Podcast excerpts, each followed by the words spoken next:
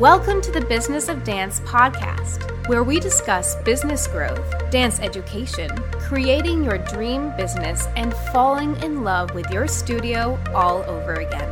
Now, here's your host, business coach, educator, and owner of Dance Energy Studios, Claire O'Shea.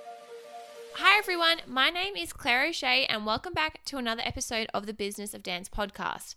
In today's episode, I'm going to be going over the four pillars for becoming a strong leader as a business and studio owner.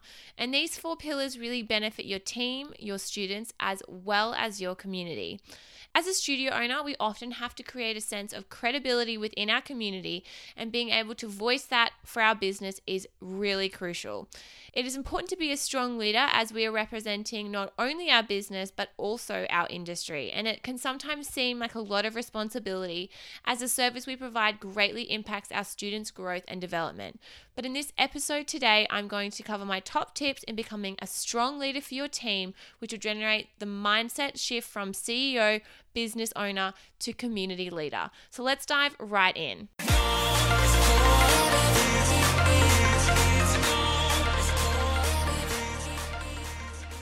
Pillar number one is all about practicing clear communication. So, as a leader, you need to be clear and precise with your words, actions, expectations, deadlines, and communications towards your team.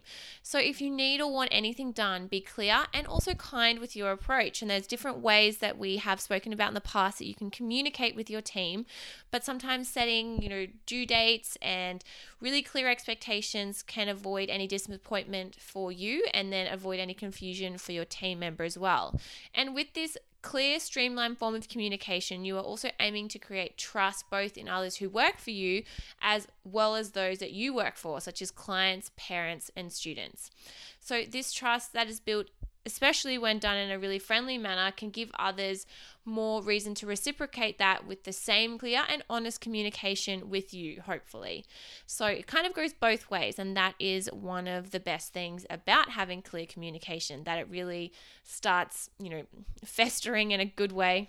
Festering's not a very nice word, is it? But you know what I mean. Growing and going backwards and forwards so that there is less problems at the studio and just general ease and warmth and kindness, which is so lovely.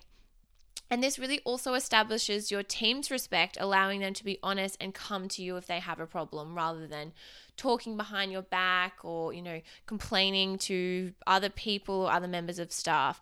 And this also really is when it comes to communicating praise or appreciation for your staff as well. Be really clear and do it often. People love to be recognized. And if there's a reason to recognize them, I encourage you to do so. And the same thing does go with parents at your studio. Be kind and clear and direct with your communication about the genuine care you have for the development and well being of their child or, or the particular purpose or value that you want to create at your studio. And this will not only then generate returning students, but trust for the parents to be able to discuss with you if their child is experiencing any issues within the studio or possibly outside of the studio that might be having, uh, you know, an effect on their general well-being or mental health. Of course, it also establishes you as a professional business owner who takes responsibility for their words and actions, which is paramount. And I completely understand, and we all know that we are all emotional creatures, but being able to see things from an objective perspective and being really clear will save you, your team, and parents a whole lot of time in the long run when you are able to be direct with those that you interact with, or they have that information that they really need in advance to be able to move forward without any confusion or crankiness or anything. They just have a really clear understanding of what's expected, what you're going to deliver, and how you're going to do so.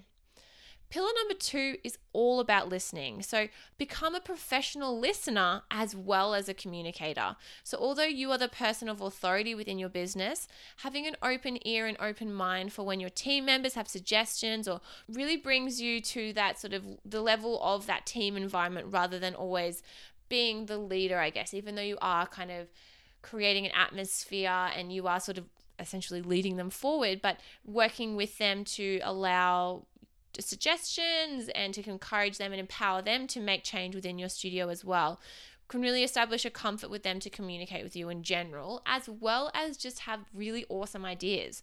The more people you can brainstorm with, the more likely you are to create wonderful new experiences for your students and really just propel your business forward.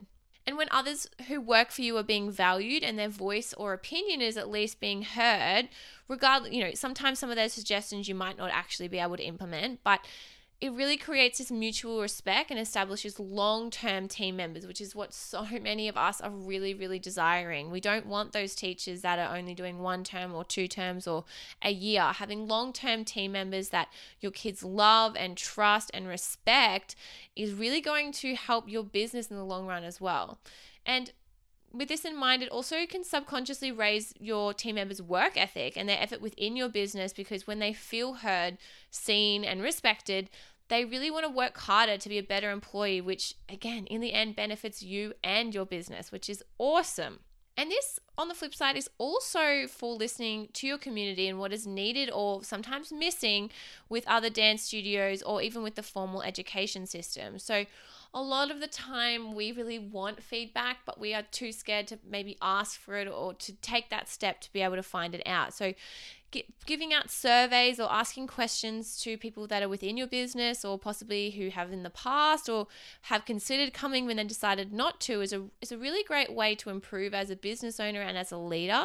And then also, you know, some suggestions you may not want to take on board, but some may be really helpful and that could be something that is a really minor change to then be able to really grow your business to the place you want it to be.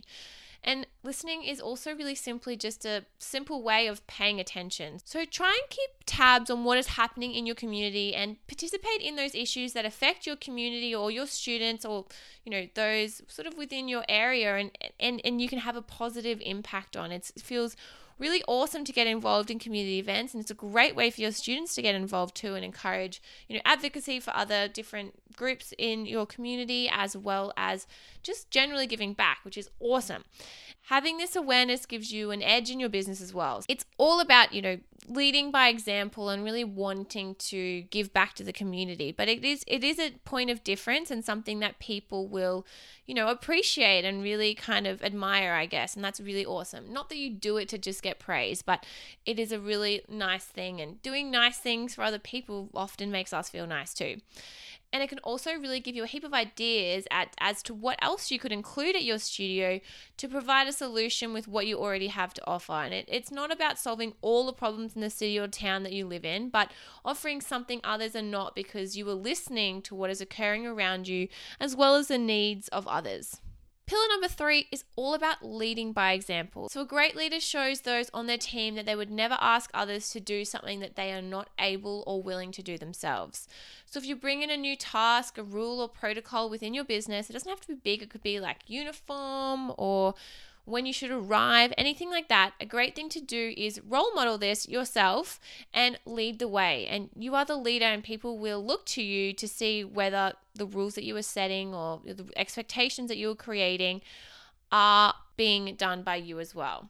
So, this also really can gain respect with your team and if you're practicing what you preach. Now, it might not be like an obvious thing that they go like, "Oh, wow, this is our new uniform and you know, oh, so wonderful that my studio owner's wearing it. But if you're not wearing it or something, or for this is just an example, but they will notice, and it's it's just a thing to show that we whatever we want to um, implement in our studios or whatever we're trying to do that we do lead by example by doing. So another example is i don't allow my students to wear their hair out in any class. We don't have major specific rules depending on the class, but it would be, in my opinion, inappropriate for me to then wander in with my hair out and get it caught in my face and not be able to do things properly. When if a student comes into my classroom with their hair out, I immediately ask them to put them up. So for me and for my team members, I ask them to put their hair up and you know, other than if they have really short hair but I want it out of their face so it can't whip them in the eyeball, which is a problem,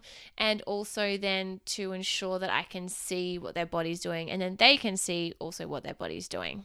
And my last pillar for today is all about having trust. So, for either long term or new team members, there does come a time for you to give your trust to the individual and see how they respond to that next level of responsibility you've given them.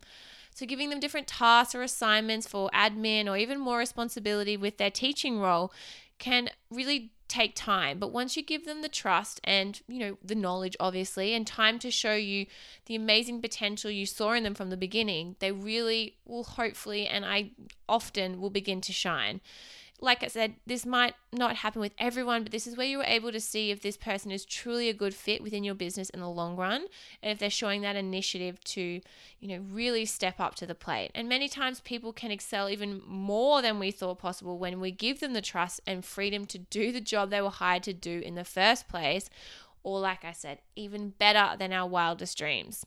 And give them the space to do their job rather than looking over their shoulder so you can really see what happens over time and possibly even, you know, realize or notice things that they're exceptional at that you might not have known at the beginning.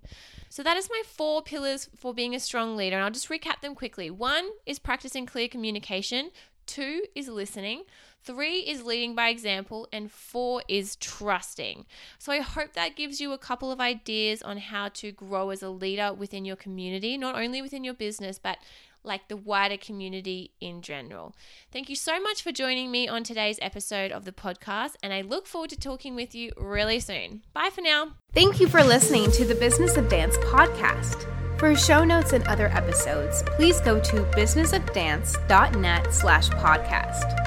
To learn more about Business of Dance and stay up to date with all the episode releases, as well as lots of extra studio tips and tricks, please like us on Facebook and follow us on Instagram. If you have any questions, topic suggestions, or wish to be a guest on the podcast, please contact us at podcast at businessofdance.net. We appreciate you taking the time to rate and review us on iTunes and wish you a great day. Stay tuned for next week's episode, and until then, keep dancing your way to the business you have always desired.